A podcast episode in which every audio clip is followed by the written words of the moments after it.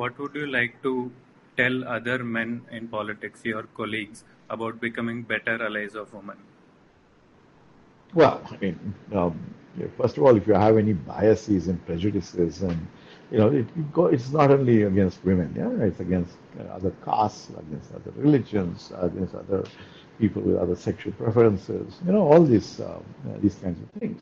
You know, we want to get rid of all these biases. We need to be able to value human beings for their own innate intrinsic worth and for their capabilities.